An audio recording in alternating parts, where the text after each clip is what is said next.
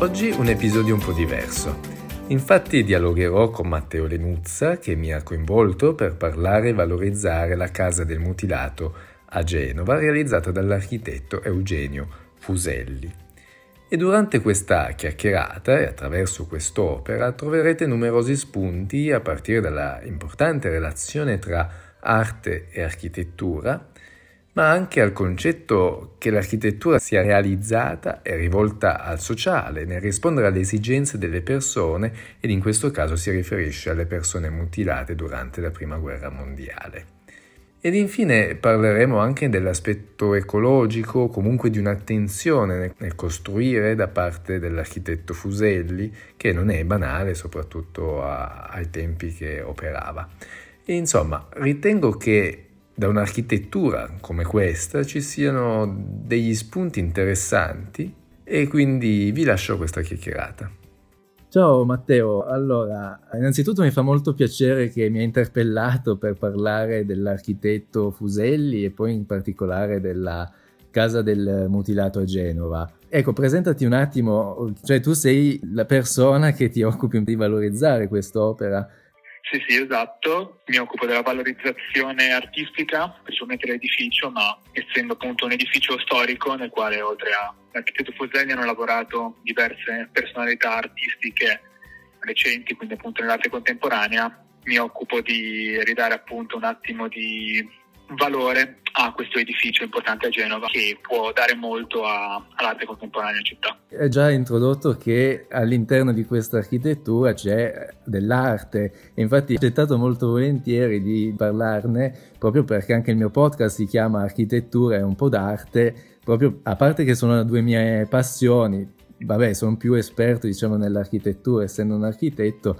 però comunque mi piaceva sempre introdurre anche la, la parte artistica e qui si combinano perfettamente tra architettura e arte, no? Allora, prima di entrare in merito, diciamo, parlami un po' del, di questa casa del mutilato, la storia, di, insomma, qualcosa in più, qualche informazione in più. Certo, certo, appunto come, come ti dicevo, l'architetto che si è occupato di questa realizzazione è Eugenio Fuselli, che è architetto genovese, che è appunto un avvicinamento molto sensibile fin da subito al mondo dell'architettura, sia grazie a suo padre Carlo Fuselli, che fu anche egli un importante architetto genovese, probabilmente la sua realizzazione più importante è Palazzo dei Giganti, che è in via 20 settembre, che è una appunto opera architettonica molto imponente e molto fotografata in città, ma probabilmente il suo appunto maggior diciamo, passaggio che l'ha portato a scegliere questa via è dovuto a un suo professore, Giuseppe Mazzoni, che era il suo insegnante di disegno all'Istituto Tecnico, che organizzando questi incontri serali con grandi personalità genovesi e non, lo portò a conoscere Eugenio Baroni, che è un artista che ha lavorato assieme a lui in Casa del Mutilato. Oltre a questo incontro è stato sicuramente importante quello con uh, il collettivo GUR, un gruppo di giovani urbanisti romani, l'acronimo che gli permise di conoscere Piacentini, che oggi sarebbe un archistar, eh, sì, che lo prese sì, sotto sì. la sua ala protettrice e subito apprezzò molto le sue idee e oltre a prenderlo nel suo studio lo coinvolse nella seconda fase della realizzazione della casa madre, che è la casa del mutilato di Roma, e quindi lo avviò appunto a questo percorso molto sensibile nell'architettura. Sì, sì, infatti vedevo che ha collaborato molto anche con Piacentini, che è probabilmente l'architetto più famoso anche di quest'epoca, insomma, anche dell'architettura fascista questo, del periodo, comunque anzi razionalista anche. Infatti sono delle architetture anche molto belle ancora oggi perché hanno delle forme semplici, pulite, lineari. E come si è arrivati diciamo alla casa del mutilato? Eh, era riferito a, al, ai mutilati della prima guerra mondiale, corretto? Sì, sì, esattamente. Okay. Si voleva creare un uh, edificio, questo parlo a livello generale proprio come identità di casa del mutilato, che proponesse uno spazio in grado di accogliere e coinvolgere i mutilati e gli invalidi della prima guerra mondiale. Dopo l'edificio di Roma se ne realizzarono diversi in Italia, sicuramente quello di Genova a livello estetico di importanza architettonica è uno dei maggiori e dopo aver appunto partecipato alla seconda fase, come dicevo, della casa madre a Roma, venne incaricato per realizzare la casa del mutilato di Genova. Può sembrare una sfida a quel punto abbastanza semplice, avendo appunto già realizzato quella della capitale, ma in realtà trovarsi poi in prima linea come architetto di un edificio comunque piuttosto importante nell'architettura di Genova e a dover raccontare con uh, forme architettoniche un certo tipo di memoria di eredità non è un compito semplice, però si può dire che Fuselli anche tramite gli spazi che ha realizzato, completamente funzionali per invalidi e mutilati che venivano coinvolti e contribuivano a creare una nuova società in maniera attiva e anche loro in prima linea, si è riuscito in questo obiettivo. Ci sono infatti ad esempio alcuni ambienti che sono modernissimi, infatti c'è anche c'è l'assenza di quelle che oggi chiameremo barriere architettoniche, certo. all'inizio presente una rampa per le sedie a rotelle, fatti molto larghi e vani comunicanti che permettevano appunto un uh, dialogo immediato, anche spostamenti piuttosto agevoli. Certo, cioè c'era già comunque ovviamente un'attenzione particolare anche alla comunità che doveva ospitare, giustamente. Esattamente. Eh, e però ecco, una cosa che abbiamo già accennato è questa attenzione anche all'estetica, alla parte artistica che c'è, eh, hanno lavorato diversi artisti all'interno. Tra l'altro ho visto anche, ci sono delle sculture, ho visto delle vetrate molto belle. Ecco, puoi parlarne qualcosa in più sulla, sull'arte proprio che c'è all'interno? Sì, sono diversi gli artisti che hanno contribuito a rendere Casa del Mutilato, oltre appunto che un palazzo storico, quello che è comunque un simbolo dell'arte contemporanea a Genova. Tra gli scultori sicuramente spiccano Rivalta e Galletti. Rivalta tra l'altro fu uno scultore particolarmente sensibile a un certo tipo di tematiche, infatti moltissime sculture presenti nel cimitero monumentale di Staglieno a Genova, che viene considerato molto un museo a cielo aperto perché ci sono importantissime opere d'arte scultoria ha contribuito con una sua scultura, ma anche Galletti, tra i pittori si segnala Gargani, ma sicuramente i due artisti che più hanno contribuito in maniera appunto sensibile e coerente con uh, appunto quello che è il significato di Catania Mutilato sono Eugenio Baroni, che nominavo prima mm-hmm. come appunto anche, anche amico di, di, Fuselli, e Sant'Agata, che è il realizzatore della vetrata di cui tu accennavi. Eh. Sì, ho visto appunto un po' di foto. Eh, sono onesto, prima che lo, mi coinvolgessi non, non, conoscevo bene Fuselli e anche questo tipo di architetture, però eh, ecco, è molto molto interessante come eh, ci fosse questa grande attenzione e non so, mi immagino anche un po' era voluta proprio per la, la, funzione che aveva l'edificio, quindi di comunque assistere e curare delle persone con delle disabilità e quindi creare un uh, interno piacevole e, e, stimolante, no? Con queste sì, opere infatti, artistiche. Esatto, esatto, sono mm. questi due artisti che ti nominavo come ultimi, Baroni e Sant'Agata, secondo me sono quelli più simbolici perché nelle loro realizzazioni vengono incontro a quello che era appunto il sentimento che potevano provare certe persone coinvolte in questo edificio. Baroni realizza una scultura che racconta questa scena davvero tragica una madre che commossa ritrova questo figlio mutilato dopo la guerra che ha perso la vista e questo ex soldato non può venire consolato da un suo compagno di trincea perché questi indica un orizzonte comunque inscrutabile perché lo indica con eh, una mano che ha perso nel conflitto. Questa è una scultura che ha avuto una storia particolarmente complicata, infatti faceva parte di un progetto più largo di Baroni ma è quasi un miracolo della storia dell'arte, sicuramente possiamo apprezzarla perché il regime voleva che quest'opera non venisse realizzata in quanto temeva, come poi realmente è, che appunto si denunciasse quasi il dolore della guerra piuttosto che esaltare la forza del soldato. Eh, certo, c'è anche un problema politico poi Certo, possono nascere tanti problemi ovviamente legati all'espressione artistica, non solo in questo caso. Eh, infatti, no, comunque è molto interessante, mi piace questo aspetto che forse, nel senso come architetto, vedo che un po' si è perso nella contemporaneità questa attenzione nel quasi un lavoro un po' artigianale, questa partecipazione tra un architetto che magari può essere più razionalista o anzi proprio in questo periodo si e questa è un'architettura razionalista rispetto al mondo dell'arte. Questo era un, un punto a cui proprio mi, mi, piaceva sottolineare particolarmente anche per chi ci ascolta. E comunque passiamo oltre. Adesso come viene utilizzata questa architettura? Cosa, cos'è oggi questo edificio?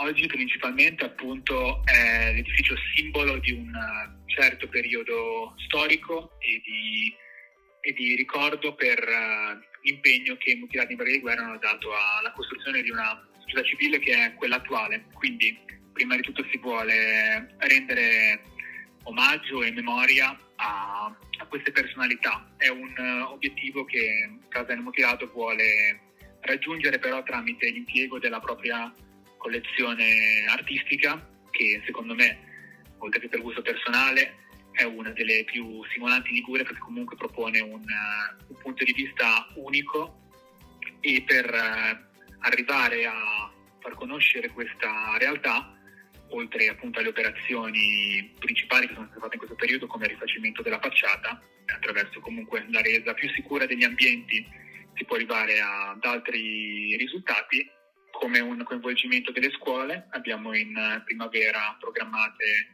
le riviste guidate tramite un percorso che viaggia appunto attraverso il racconto delle opere d'arte presenti e poi vorremmo anche realizzare delle mostre che permettano alla città di conoscere un patrimonio artistico di primo valore che è stato sicuramente coinvolto in altre iniziative, ma non direttamente da Casa del Mutilato, con proprie mostre e iniziative personali. Ok, quindi eh, ovviamente si mostra l'architettura e l'arte che, che, di cui è composta questa architettura e in più si vogliono aggiungere quindi delle mostre, ancora è un work in progress, comunque in primavera sì, si sì, pensa sì, di... Ok. In primavera iniziamo con le scuole, ok, ok. come banco di prova Mm-hmm. Se realizzare delle mostre, ma l'obiettivo sicuramente è quello. Quando parlo di arte intendo, comprendo anche appunto il valore architettonico di Casa del Mutilato, che secondo me è un'opera d'arte già di per sé vale la pena già sì, sì, sì, fuori, certo. Valorizzarla, eh, parlarne, capire un po' appunto la storia che come ci, ci, ci raccontavi, ok? Sì, sì, gli ambienti eh. interni sono quasi inediti per molti genovesi e liguri e avere la possibilità di poterli aprire è sicuramente una grande soddisfazione. E volevo un attimo tornare all'architetto Fuselli, in quanto mi dicevi anche che comunque è stato molto contemporaneo anche rispetto ai giorni d'oggi, no? E anche un'attenzione all'ecologia. E, ecco, cosa puoi raccontarci? Posso raccontare che questo edificio intanto si trova a circa un chilometro dal mare quindi era necessario e comunque anche voluto da Fuselli che non rovinasse quella che comunque è la vista che si può avere dalla zona di Genova in cui è collocato. Quindi al posto che realizzare una architettura verticale, come in molti casi si vede in certe appunto realizzazioni architettoniche del periodo razionalista, Fuselli eh, scusami, anche a Genova mm, sono state fatte parecchie torri o comunque edifici. Sì, sì. Quindi... Altre, in altre, magari in centro, certo, infatti. in ci sono delle, delle vette, ma essendo così vicino al livello del mare, Fuselli si è impegnato per una realizzazione orizzontale che non impedisse la vista e si adagiasse a quello che è lo splendido giardino che comunque fa da contorno a Casa del Mutilato, che sono i giardini Coco, e per questo ho scelto appunto di realizzare un'architettura che non uh, rovinasse in nessun modo il panorama di cui potevano godere appunto le persone che venivano magari a livello turistico a Genova o anche per visitare gli stessi ambienti in altri tempi per magari motivi ancora connessi al post prima guerra mondiale. Non è un unicum nella realizzazione di Fuselli come architetto, infatti un'altra sua realizzazione che è Forte Quezzi, più conosciuta come Piscione, sì. rispecchia questa sua volontà di adeguarsi a quelle che sono le colline di Genova, mm-hmm. infatti si parlava di grattacielo sdraiato. Eh beh, sì, sì. sì in quel caso, uh, vabbè, c'era una filosofia, diciamo, un discorso abbastanza... Um, contemporaneo a quel periodo di queste eh, architetture popolari eh, sociali, no? anche distese sul, sul, territorio, ci sono anche vari esempi in giro per tutta Italia. Questa del Biscione è appunto un'architettura anche eh, molto imponente ovviamente, però come dicevi tu c'è un'attenzione nell'adeguarsi sul terreno, su dove, dove deve andare a costruire. Sì, infatti pensa che leggevo questo libro sulla vita di Fuselli e lui fece numerosissimi sopralluoghi in diversi orari del giorno dove oggi si trova il Piscione e parlò anche con appunto persone che banalmente si trovavano anche magari senza abitare in quelle zone di passaggio, chiedeva a livello climatico certo. cosa funzionasse, cosa meno, come quindi poter realizzare il Piscione in maniera che lottasse contro quelli che possono essere dei venti che arrivassero dai monti, trovandosi comunque su un'altura.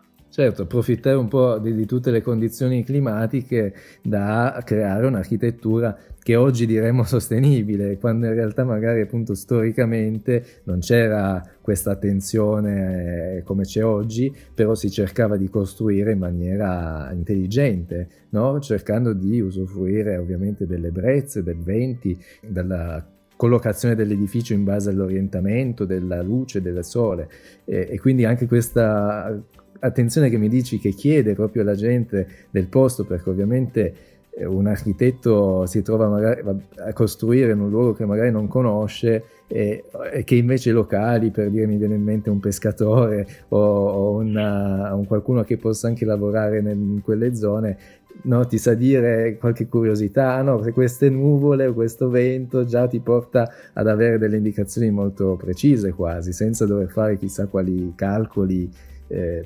particolari. Ecco. Io sono sempre un po', per chi mi ascolta, magari eh, ripeto un po' questo concetto di creare delle architetture riferite un po' al passato, perché banalmente una volta si costruiva con i materiali del luogo, con appunto le caratteristiche del luogo e forse adesso un po' questa cosa l'abbiamo persa. Vabbè, adesso poi mi dilungo, mi esco no, un po' fuori dal tema. Che appunto per questo collegamento al luogo in cui si trovano le architetture, Casa nel Mutilato, ha, ha voluto rendere omaggio tramite appunto il relato di Fuselli al valore degli invalidi e dei mutilati di guerra tramite la realizzazione sulla facciata di questi corsi bianchi e grigi che rappresentavano i palazzi dell'aristocrazia genovese di un tempo quindi come per dire che il valore sia a quei tempi era della famiglia con i mutilati e gli invalidi della prima guerra mondiale diventava un valore di spirito. Quindi con questo riferimento al locale sicuramente c'è, certo, c'è, c'è una ten... sì. sì, sì, sì, c'è una tensione, certo. D'accordo, dai, non voglio dilungarmi troppo, penso insomma che abbiamo già dato una panoramica di questa architettura sì. e dell'architetto Fuselli insomma mi ha fatto molto piacere mm, parlare di questi temi, l'ho ribadito proprio questa attenzione all'arte, all'architettura che secondo me ci entra anche perfetto in quello che mi piace raccontare e adesso quest'ultima parte anche all'ecologia che è una parte a cui tengo che bisogna divulgare, bisogna uh, fare sempre molta attenzione. No, mi è sembrato interessante e spero che risulti interessante anche al pubblico che ci ascolta. E quindi grazie per avermi coinvolto, è stato un piacere, insomma. Grazie a te, non penso ci potesse essere uno spazio migliore di un podcast chiamato Architettura e un po' d'arte perché appunto è, è questo casale motivato a Genova. Grazie, grazie mille.